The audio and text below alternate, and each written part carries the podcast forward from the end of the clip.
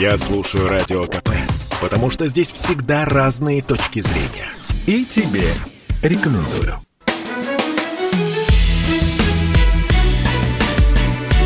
Бовт знает. Здравствуйте, друзья! В студии радио «Комсомольская правда» Иван Панкин. На связи по скайпу Георгий Бовт, известный российский журналист и политолог. Георгий Георгиевич, здравствуйте. Здравствуйте. Ни за что не угадайте, что я прямо сейчас сделаю. Я создаю опрос в нашем едином чате для сообщений. Путин ведь утвердил выходные дни с 30 октября по 7 ноября. Так вот, я спрашиваю нашей аудитории, согласны или нет? Собственно, да или нет вы можете прислать на номер +7 967 200 9702. Через WhatsApp, Telegram, Viber или посредством СМС-сообщений. Но не вы, Георгий Георгиевич, разумеется. Я к нашим слушателям обращался сейчас. Но вы можете сказать, что вы думаете по этому поводу. Я думаю, что эта мера недостаточная. Она половинчатая, хотя в целом, наверное, правильная, но недостаточная и половинчатая.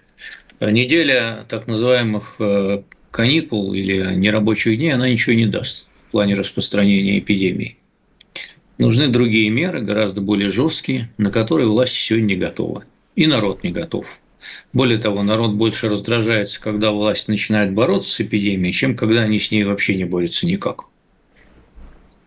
А как надо бороться, Георгий Георгиевич? Вот по Бовту давайте выясним. Это же заразная болезнь, да, насколько мы знаем. Заразные болезни, их распространение предотвращается карантинами и отслеживаниями цепочек заражения. Соответственно, есть крайний случай – это Китай, вот где это делается и то, и другое. Есть менее жесткие варианты в Европе. Мы видели, как это делалось в Европе. Вот.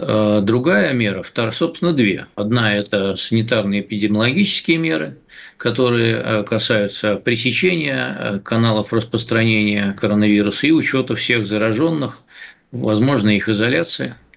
Вот, по возможности изоляция. Чем больше изоляции, тем лучше тех, кто заразен. Вот. И вторая – это вакцинация, которая должна стать массовой. Никаких не отдельных категорий населения, как у нас стыдливо оговариваются, а тотальная вакцинация всех граждан Российской Федерации старше 12 лет. Вот. И третье – для того, чтобы, поскольку у нас своего спутника, видимо, не хватит, там в бочках не закачано, надо закупить западные вакцины. И это тоже может подстегнуть вакцинацию, потому что некоторые не доверяют отечественным вакцинам. Хотя я считаю, что спутнику не доверять безосновательно. А про две другие вакцины мы ничего не знаем. Вот, собственно, и все меры. Так почему же власть тогда, получается, бездействует? Потому что если эти меры начать принимать, то власть опасается, что могут начаться ковидные бунты. И она же не хочет тратить фонд национального благосостояния на то, чтобы людям платить, например, полную зарплату, отправив их на карантин. Нет, не хочет. Она хочет, чтобы отделаться таким, в размере МРОТ возместить работодателям то, что они будут платить зарплату за эти выходные дни. А работодатель может взять кредит у государства под льготный процент, под 3%, что, конечно, щадяще, но его придется возвращать. Кроме того, там есть условие, что он не уволит никого, а деньги он должен взять откуда-то из собственного кармана, из прибыли, из будущей прибыли, взять другой кредит или еще что-то сделать. Это никого не волнует. Вот, поэтому это дешевый вариант. Дешевый вариант – это никому ничего не платить и объявить вот такие каникулярные дни. Вот, потом их продлить еще на неделю, потом еще на неделю. Я думаю, что даже 2 неделями дело не ограничится, пойдет на 3, наверное. Вот, и, собственно, что? Вот и все.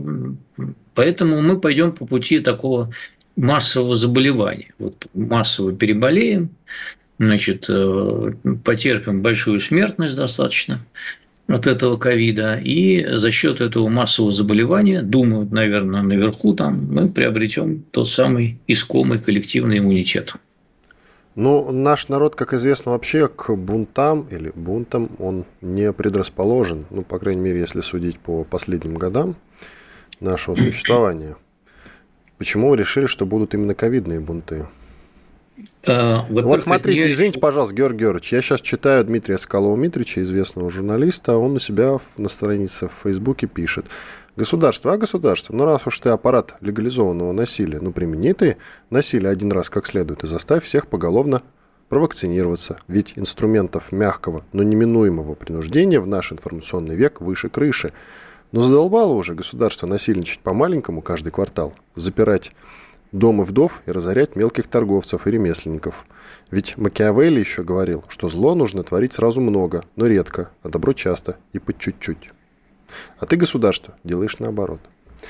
Не обязательно соглашаться конкретно с тем, что написал и как написал Соколов-Митрич, но доля истины, наверное, есть в его словах, это вопрос. Доля истины совершенно есть, совершенно правильно есть, но просто государство в лице руководства, оно не хочет растерять популярность среди народа, потому что эти меры заведомо непопулярны.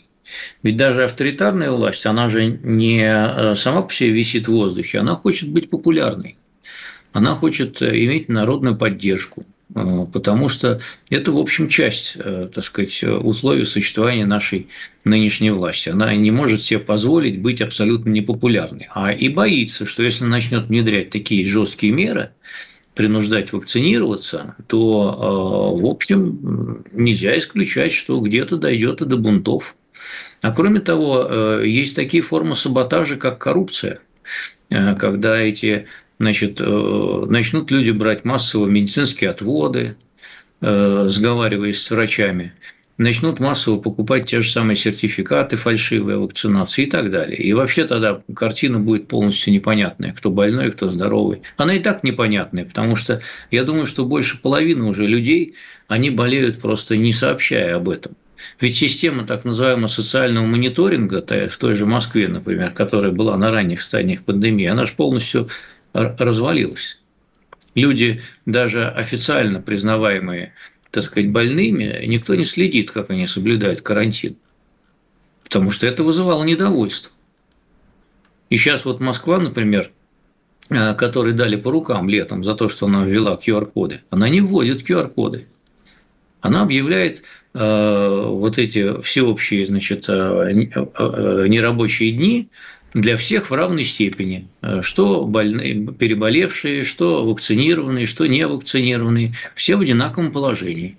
Мне кажется, логики в этом немного, на самом деле. Все-таки вакцинированные люди должны иметь некоторые преимущества. Кстати, Георгий Георгиевич, Путин же сейчас выступает на Валдайском форуме, он, среди прочего, делает какие-то заявления, среди них, например, «Мир переживает эпоху перемен, и они становятся все глубже и фундаментальнее».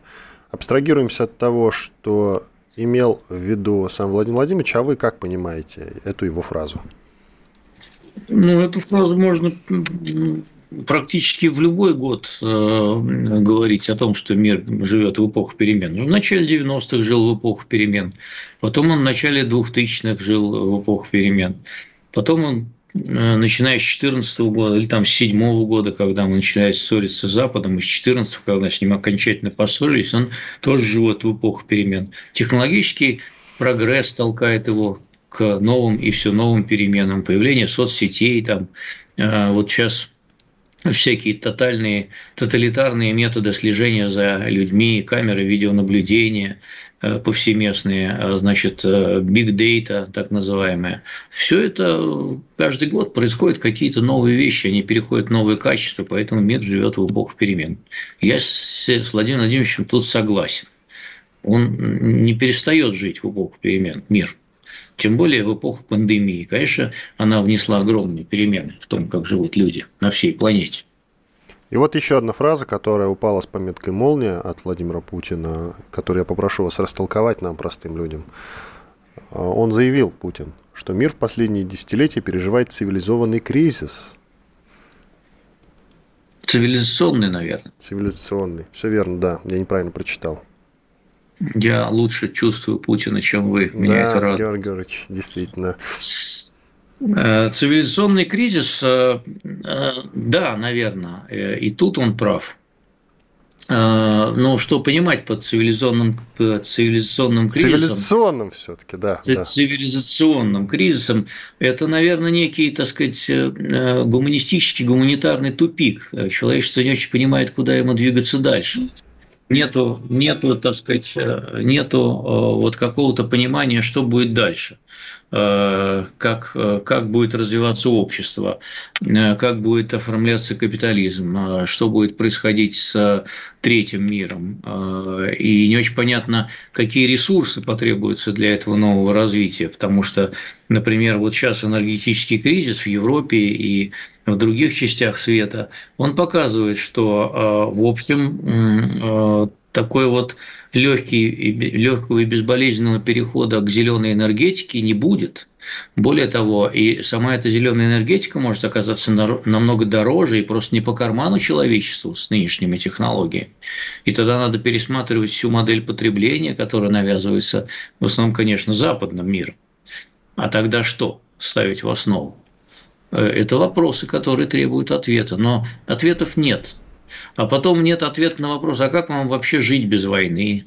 Как вообще решать общечеловеческие проблемы, которые накапливаются все больше? Вот все говорят там, климат, давайте вместе бороться, значит, за климат, чтобы он был хороший на Земле. 20 секунд, Георгий Георгиевич.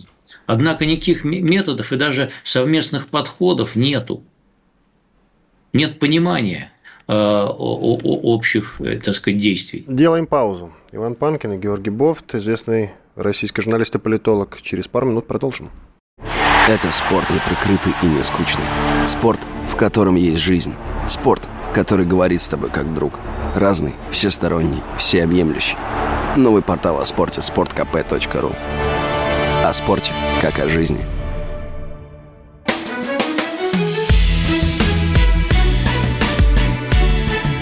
Знает.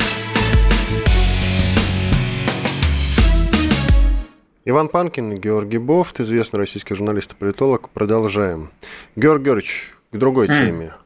Мы с вами, как водится, не очерняем Украину, но сейчас придется немножечко, Георгий Георгиевич. Давно уже не черняли. На Украине или в предложили отказаться от названия «Великая Отечественная война». Кто предложил, спросите вы? СНБО Украины предложило переименовать Великую Отечественную войну в советско-немецкую, например.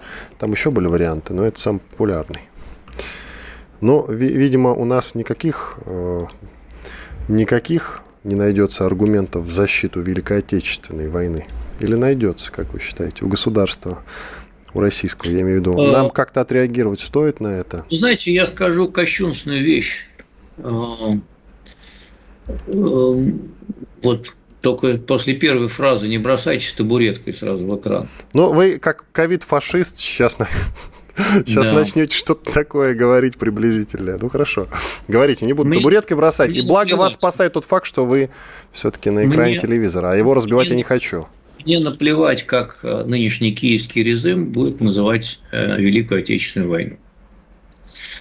Вот. Мы ее будем называть по-прежнему Великой Отечественной войной и, значит, испытывать по этому поводу все те же чувства, которые мы испытывали на протяжении последних 75, уже больше лет. Вот. Так что, мало ли кто как... Что изгаляется? Хорошо, там в Америке тоже не называют. Украина отрезана ломоть, понимаете? И смотреть, как вот отрезанный ломоть изгаляется над некогда бывшей историей, это, конечно, наверное, обидно, но, в принципе, на это надо наплевать. Вот. В Америке тоже не называют Великой Отечественную войну Великой Отечественной. Ну и что? Вот. Но и потому что это не часть их истории. Все-таки они участвовали во Второй мировой, а Украина участвовала в Великой Отечественной войне. И в Прибалтике, которая участвовала в Великой Отечественной войне, тоже не называют ее таковой. Более того, в дружественных нам странах Средней Азии все реже называют ее именно Великой Отечественной. Вот. И тоже в меру дружественных нам странах Закавказья, типа Азербайджана, тоже ее все реже называют Великой Отечественной войной. Эта война считалась войной русского народа. и считается там, вот у них, за нынешними нашими границами, она считается войной русского народа. И, в общем, по большому счету, ее можно назвать действительно войной русского народа с союзниками по тогдашнему Советскому Союзу. У нас были свои союзники, и они воевали вместе с нами. Вот. Но, в общем, Украина воевала активно и очень много потеряла своих граждан, живших на территории Украинской ССР. Но она и приобрела какие-то территории за счет этого. Она сильно пострадала. Там действительно повышенное по сравнению с другими республиками число смертей от боевых действий в том числе. И среди мирных граждан тоже. Ну, если не считать еще Белоруссию. Вот, так что пусть как хотят, так называют. С другой стороны, а чем возмущает некоторых наших с вами знакомых экспертов вот эта формулировка «советско-немецкая»? Ведь и «советско-немецкой» ее назвать тоже можно. И ничего в этом вроде бы оскорбительного нет. Ну, есть устоявшиеся термины. Может быть, она бы изначально начиналась с советско-немецкой. Но просто термин «Великая Отечественная война» был придуман именно в начале Великой Отечественной войны. Вот, для того, чтобы подчеркнуть, так сказать, священность этой войны. Была Первая Отечественная война у нас 1812 года, а это как бы была уже Вторая Отечественная война, но уже 1941 года. Вот, для того, чтобы поднять патриотический дух и так далее. Это был, так сказать, в определенной степени, конечно, идеологический ход, но он был адресован к духу советского народа. И в этом плане, почему от него надо отказываться? И почему нужно истреблять этот духовный, так сказать, момент идеологический? Почему? Не вижу никакого смысла, зачем нужно ее переименовывать. Украинцам это понятно, зачем. Они хотят отказаться от советского наследия, от советской истории и строить свою государственность заново, поскольку их у нее практически никогда в истории самостоятельно и не было.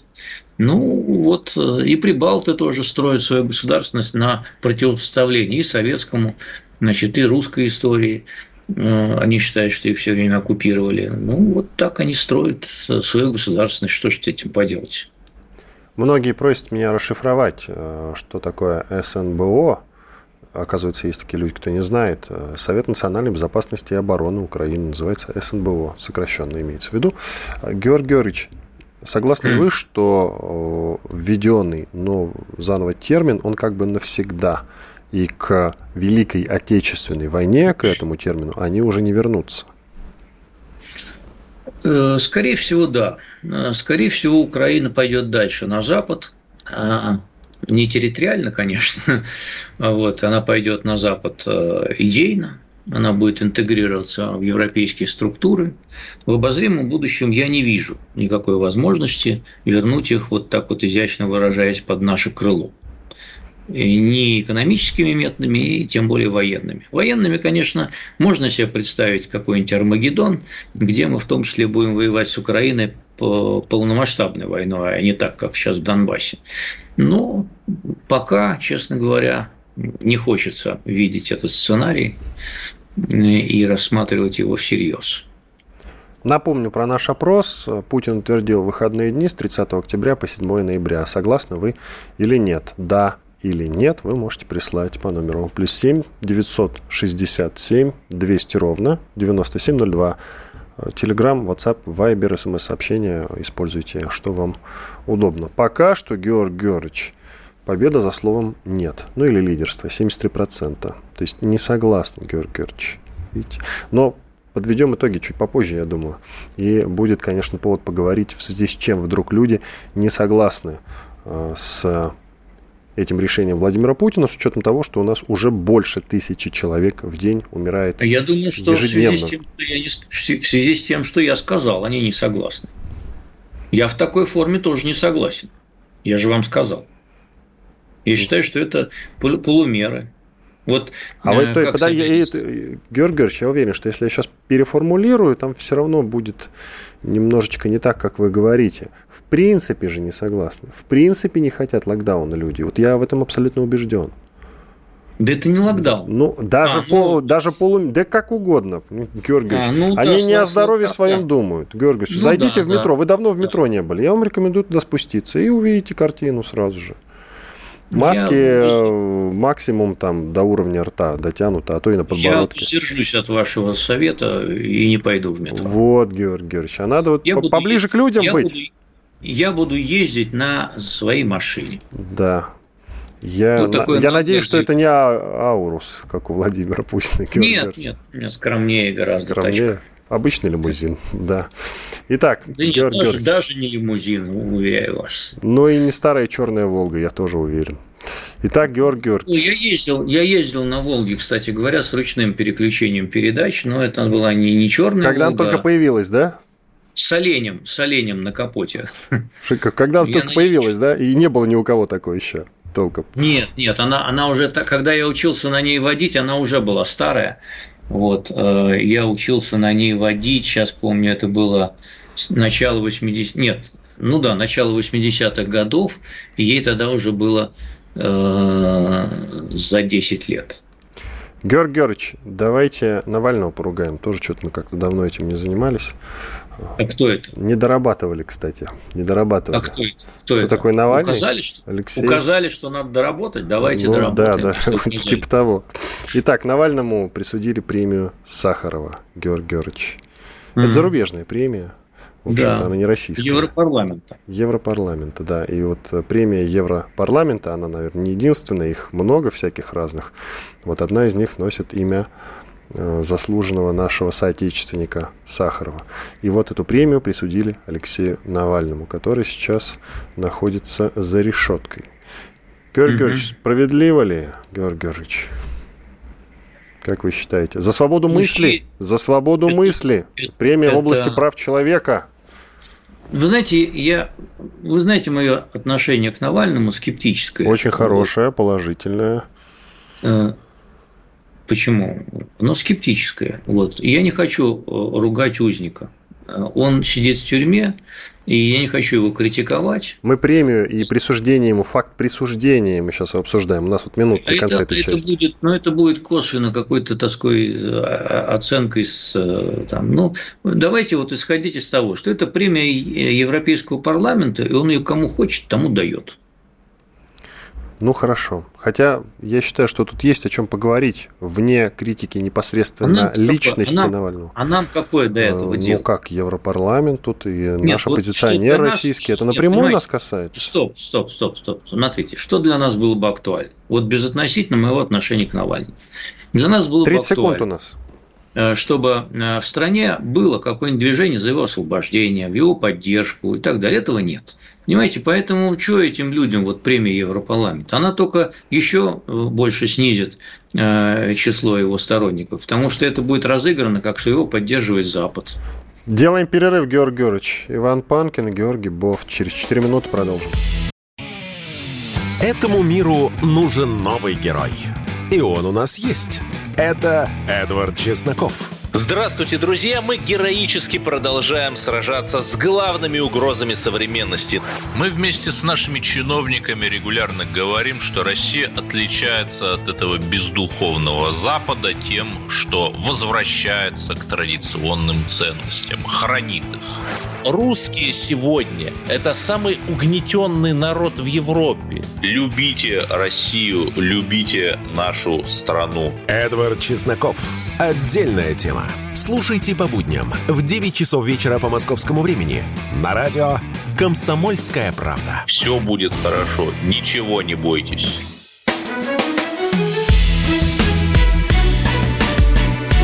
Бовт знает. Иван Панкин, Георгий Бовт, известный российский журналист и политолог. Мы продолжаем ругать Навального. Георгий Георгиевич не хочет. Ну что ж, ладно, не будем. Не будем, Георгий Георгиевич, не будем. Человек действительно находится за решеткой. Я, кстати, знаете что, не согласен с тем, что его включили в список людей, которые склонны к побегу. Совершенно не понимаю, куда ему бежать, если честно. Вот из колонии, прямо скажем.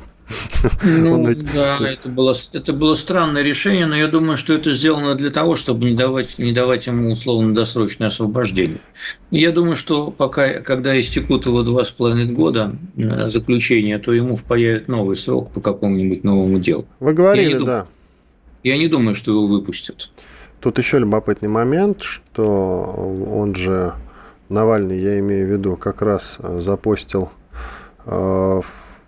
некий фейк, как утверждает журналист Олег Лурье. На странице Навального появились фотографии якобы его ориентировки как заключенного, склонного к побегу, и психологическая характеристика.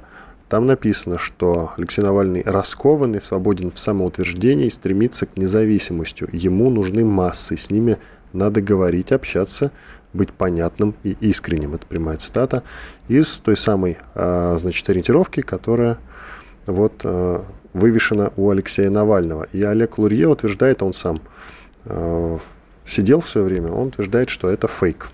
Вот, Георгий Георгиевич. Потому что во ФСИН таких слов не знают, насколько я понял. Так что Георгий Георгиевич, он, видите, он ничего продолжает. Ничего не могу тут сказать. Потому что не сидели, разумеется. Это нормально. Не имею такого компетенции. Георгий Георгиевич, давайте, знаете, о чем поговорим? Вот во Свердловской области порядка 19 человек, насколько я понял. Да, ну вот в Екатеринбурге, да, в Екатеринбурге. В общем, в Свердловской области число жертв отравления метиловым спиртом выросло до 24. А ведь это уже за последние там лет 5 ориентировочно вторая такая крупная история с подобного рода отравлениями. Георгий Георгиевич, а ведь у нас не самая пьющая страна на самом-то деле. Она, возможно, даже в десятку самых пьющих-то не входит. Но вот я что-то не слышал о подобном даже в Чехии, которая куда более пьющая, чем мы. Почему у нас травятся от алкоголя, хотя мы не самая пьющая страна? Феномен, однако. Значит, смотрите, во-первых, у нас от алкогольного отравления умирает в год в настоящее время больше 10 тысяч человек. Поэтому, когда с миру сдувают случаи с 24 или там 36, то вот знаете, пропорции, они примерно такие. Именно от алкогольного отравления, которое происходит чаще всего не по причине употребления метилового спирта, как в этом случае, а по причине употребления слишком большого количества алкоголя. Вот. А все остальное здесь подпадает под моменты, так сказать, разные. Во-первых, происходит нелегальное производство алкоголя. И вот этот некачественный алкоголь является основной причиной отравления. Метиловый спирт попадает туда скорее случайно. Он попадает туда случайно по той причине, что он очень дешевый, и им можно разбавлять качественный этиловый спирт в определенной пропорции. Если эта пропорция не нарушена и жадность производителя не возобладала над чувством самосохранения, то в принципе пьют и это дерьмо. Вот, потому что противоядием против метилового спирта, если вы вдруг отравитесь, знаете, это этиловый спирт. Поэтому, если вы глотнете метилового спирта, запейте этиловым. Вот. Просто общий объем будет такой, что вы все равно помрете, скорее всего. Вот. Но, в принципе, если немножко метилового спирта разбавить большим количеством этилового спирта, то отравления не будет. Но будет очень тяжелая голова и тяжелые похмельные последствия. Вот этот метиловый спирт, собственно, его добавляют для удешевления. А само нелегальное производство, оно, так сказать, достаточно массовое. И некоторые оценки дают такие кошмарные цифры, что у нас до 30% крепкого алкоголя – это безакцизный именно вот этот нелегальный алкоголь, который производит черт знает где и черт знает из чего. А кто в этом виноват? Ну, в принципе, государство должно следить за тем, чтобы соблюдались правила игры. А, например, вот в тех случаях, о которых мы говорим, это речь идет о маленьких поселках, где государство раньше запретило мелким лавочкам, киоскам продавать крепкий алкоголь. А люди не хотят ехать за 10 или 20 километров в магазин, у которого есть лицензия.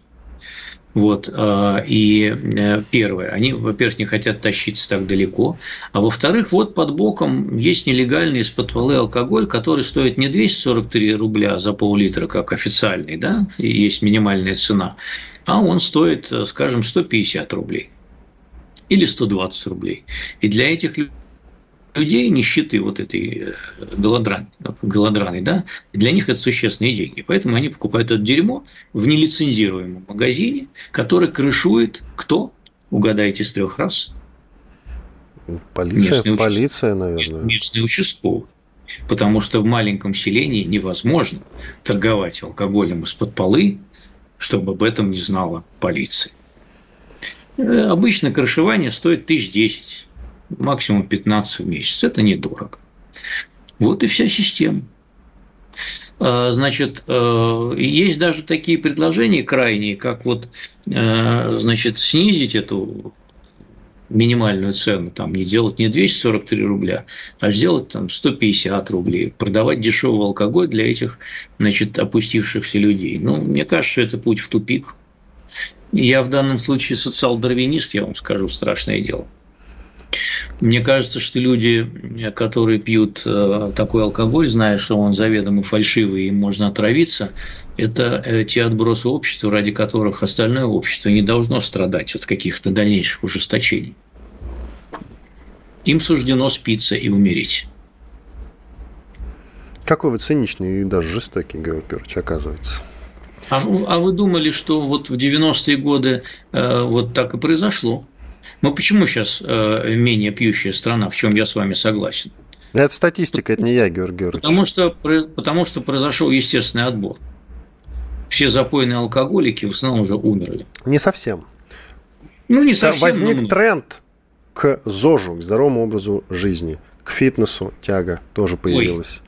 Не-не-не, вот Георгий Георгиевич. Вот в этих местах, где люди пьют это говно... Да, во всех крупных городах. Нет, ну, в принципе, всплеск же произошел. В крупных городах люди и не травятся паленым алкоголем. Они травятся в депрессивных поселках, которые сами все вымирают. Вот они вымрут, когда окончательно, тогда и все успокоится. Ну что ж, давайте к другой. Потому что сейчас государство в том виде, в котором оно есть, с его коррумпированной полицией, бессильно против этого зла. Давайте лучше, вы знаете, о чем поговорим? Вот мы о бедных поговорили, давайте теперь о богатых. Потому что богатые Георгий Георгиевич, тоже плачут. Вот это я не люблю, когда они плачут. Итак, в США, а конкретно в Нью-Йорке и Вашингтоне, состоялись сразу несколько обысков в домах олигарха Олега Дерипаски. Речь идет о недвижимости, не записанной на его имя.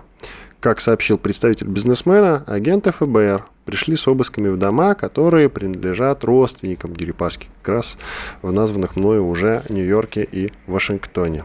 Дерипаска уже как-то отреагировал на это словами, кажется, ну и где там деньги Путина? Нашли ли они деньги Путина, вот эти агенты ФБР? Да, он написал довольно резкий пост и в целом справедливый по поводу всех этих обысков дурацких, потому что Дерипаска уже, как сказать, выполнил все санкции, которые на него наложили, он пошел на уступки, а они все не унимаются. Это как-то не по понятию. Растолкуйте, Георгий Георгиевич. Ну, смотрите, так сказать, все, что положено было отдать контроль над какими компаниями, он отдал. Вот, значит, а о чем речь? О каких компаниях можете назвать? Ну, как, «Русал». О, а он разве агентом ФБР что-то должен был? По этому поводу, по поводу «Русала». Ну, нет, вот американскому правительству я имею в виду. Нет, американскому правительству он вообще ничего не должен был, но просто американское правительство придумало санкции против компаний, которым владеет Дерипаска. Это мы знаем, какая связь. Да, N+, там также. Вот, поэтому он переделал, так сказать, структуру собственности и уступил эту собственность, так сказать, в том числе трасту там, и так далее, и тому подобное. И сейчас он не контролирует напрямую и даже косвенно вот эти самые компании. Поэтому он выполнил условия, которые перед ним поставило американское правительство, при том, что мы, конечно, все эти санкции считаем произволом и так далее. Но он пошел им навстречу, он все выполнил. И тем не менее, вот эти злыдни, они еще что-то от него хотят. Чего еще они хотят? Вот вопрос к вам, как к эксперту. Вопрос риторический. Зачем преследовать Дерипаску, если он уже, так сказать, пошел навстречу американскому государству и выполнил все условия санкций, которые позволили эти санкции ослабить против компаний, которыми он ранее владел? Вот вопрос риторический. Мне кажется, что это просто уже действительно переходит в стадию какой-то паранойи. Произвол. Вот как это надо называть. Ну, просто дело в том, что, понимаете, в аналах ФБР и прочих, значит, американских спецслужб фамилия Дерипаски забита еще аж с середины нулевых годов. Как человек, которого надо все время преследовать, который связан с сомнительными структурами и так далее и тому подобное. И эту фамилию оттуда никто не вычеркнул. 20 секунд. Вот. Им нужно по кому-то работать. Вот эта машина, она продолжает работать по тому, кто в ней заложен. Понятно. Иван Панкин и Георгий Бовт, известный российский журналист и политолог. Мы делаем паузу двухминутную, после этого продолжим. Россия приостанавливает с 1 ноября работу своего постоянного представительства при НАТО, что мы с Георгием Бовтом и предрекали уже. Поговорим об этом после перерыва. Работа не волк. Отдохни. Послушай «Комсомольскую правду». Я слушаю Радио КП. И тебе рекомендую.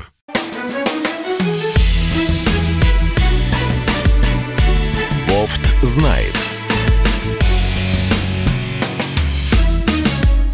Иван Панкин и Георгий Бовт, известный российский журналист и политолог. Мы продолжаем. Георгий Георгиевич, либеральная общественность негодует. Задержан, но это уже было пару дней назад, ректор Шанинки. Есть такой вуз, очень известный в России. Так вот, ректор Шанинки Сергей Зуев задержан, его обвиняют в хищении. А может и в хищениях на какую-то крупную сумму. Почему я сказал, что либеральная общественность негодует? Потому что кричат, что пришли за Шанинкой. Собственно, подозревая и говоря о том, что он, скорее всего, не виноват. Но Шанинка, она, скорее всего, как и высшая школа экономика, она у нас тоже считается сборищем либеральной интеллигенции, слишком свободомыслящей. Вы что-нибудь добавите, Георгий Георгиевич? И, ну, может быть, расскажете? Это дело связано с делом Марины Раковой, которая бывший замминистра просвещения, и которая, значит, курировала целый ряд проектов по развитию просвещения. И вот часть этих денег, она досталась Шанинке. Там речь идет о 21 миллионе рублей. Тут просят назвать, что за Шанинка такая, некоторые не знают. Московская высшая школа социальных и экономических наук. Шанинка. Продолжайте, да. Георгий Георгиевич. Вот, и эти деньги, по бюджетным деньгам всегда очень сложная отчетность, она должна быть скрупулезная, и в принципе, значит, к этой отчетности можно придраться и на основании этого завести уголовное дело. Что, я думаю, и произошло. Я думаю, что как и в деле с Серебренниковым, которое, как мы помним, рассосалось в результате благополучным образом. Ну, не очень благополучным, но рассосалось. Вот. Так и в случае с Шанинкой тоже выяснится, что в основном речь шла не столько о прямом воровстве, и он эти деньги в карман себе не клал, сколько о том, что по этим деньгам была как-то оформлена не так отчетность. Или же, наоборот, даже еще хуже, критики его, которые, так сказать, хотели его сковырнуть, они так написали, так сказать, экспертизу, которая говорит, что вот эти проекты, они были вообще нам не нужны, или они делались не так. Всегда же это в гуманитарных вещах, я как человек с гуманитарным образованием вам скажу, что там простор для субъективного толкования огромный. Вот вы напишите, что этот проект осуществлен блестяще, а я скажу, что это полное говно. И все. И каждый из нас будет по-своему прав, потому что у вас одни критерии, у меня другие. Да и со вкусами вот, не спорят, как известно. И вот если, так сказать, моя экспертиза попадет следователю, он сказал: о, действительно, проект говно. А если ваша экспертиза, или он ее закажет, попадет следователю, значит, там все в порядке, и все. Вот и весь механизм. Но вы-то как считаете, Георгий Георгиевич? Вы никак не считаете? Нет, я, во-первых, подробности дела не изучал, во-вторых, вот то, что я знаю, я изложил. Вот. И речь шла о проектах, которые были. Вот. Они осуществлялись. Вот. Там говорят, что какая-то часть работ выполнена не так, как надо было. Я не знаю, о чем идет речь, потому что никто не знает, о чем идет речь. А как надо было, а какая выполнена. Но я знаю, что вот часть проектов, которая, значит, проходила через Ракову, и которую курировал президент, ну, не сам президент, а президентские структуры, значит, создание целой сети внешкольного образования технического школьников, и курировал первый вице-премьер тогда Белоусов, вот, она успешна была, и признано, что там все замечательно. А вот эта часть, которая тоже курировала, она признана неуспешной, и здесь все не замечательно. Все. Вот, так сказать, мне кажется, что там есть простор для субъективного толкования, и мы не знаем всей подоплеки, почему наехали на Ракову вдруг, которая блестяще так сначала взлетела, а теперь будет так долго падать. И мы не знаем, значит, ну, можем подозревать, что в наезде на Шанинку есть какой-то элемент действительно с политической подоплекой. Но подробности нам неизвестны. Зато нам известны подробности нашего вопроса, Георгий Георгиевич. А я спрашивал еще в начале эфира. Путин твердил выходные дни с 30 октября по 7 ноября. Согласны, спрашивал я у нашей аудитории, или не согласны. Так вот, не согласны 78% нашей аудитории, Георгий Георгиевич. Таков итог. Таков итог. Так вы все-таки, как считаете, кто эти несогласные? Кто эти 78%, Георгий Георгиевич? Я с вами согласен в том, что люди в принципе не хотят карантина и локдауна. Вот. Я же считаю, что в нынешнем виде, как он объявлен, это не то, не сё, это не карантин, не локдаун, а это какие-то паллиативные меры, которые неэффективны. Но я думаю, что я был бы на стороне ничтожного меньшинства, если бы я предложил, наоборот, как раз ввести жесткие меры карантина недели на две, и за эти 2-3 недели привить огромную массу населения, в том числе принудительно. Но моя точка зрения пользуется поддержкой ничтожного меньшинства в обществе, я знаю. Но... Ладно, я это уже у вас спрашивал, да и времени у нас немного, поэтому уже не будем об этом в этом выпуске говорить. Я думаю, что никуда проблема не денется. Я имею в виду повышение числа заболевших и тех людей, которые умирают ежедневно. Там уже эта цифра перевалила за 1000 в день. Саша Коц хорошую привел параллель с войной. Он говорит, я не припомню такой горячей точки, на которой бы в день умирало по 1000 человек. И действительно, ну разве что та самая советско-немецкая, какая там, как на Украине придумали название для Великой Отечественной войны. Вот, собственно, как-то так. Поэтому и прививаться, я думаю, что необходимо. И, может быть, и какие-то карантинные меры, они тоже, в общем-то, необходимы. Но с поддержкой бизнеса. Потому что деньги у нас в Фонде национального благосостояния, как мы все знаем, есть. Но их почему-то делиться ими почему-то вот не хотят. Пусть дальше лежат. Ну что ж, ладно. Я думаю, что последняя тема, которую мы успеем с вами обсудить в этом нашем сегодняшнем эфире, еще одно заявление с Валдайского форума от Владимира Путина. Он, раз мы говорим про деньги, не могу не сказать об этом. Минута у нас. Существующая модель капитализма, говорит Путин, исчерпала себя. Тут вам слово, Георгий Георгиевич. Как там с капитализмом? В ее рамках, Путин продолжает, нет больше выхода из клубка все более запутанных противоречий. Вам слово. Минута. Современная 30-м годам прошлого века модель капитализма исчерпала себя, она обрела новые формы. Современная 60-м годам модель капитализма тоже исчерпала себя, она тоже обрела новые формы. Современная модель 80-м годам капитализма тоже исчерпала свои, значит, ресурсы, и она тоже обрела новые формы. Я думаю, что и эта модель капитализма, исчерпав себя, тоже найдет какие-то формы нового развития. Ну что ж, спасибо вам большое. Это был Георгий Бовт, известный российский журналист и политолог, и я, Иван Панкин, были здесь, как я говорю обычно, остались очень довольны. Что ж, Георгий Георгиевич, до следующего четверга. Здоровья вам и всем нашим слушателям. До свидания. Спасибо, что были с нами. Бовт знает.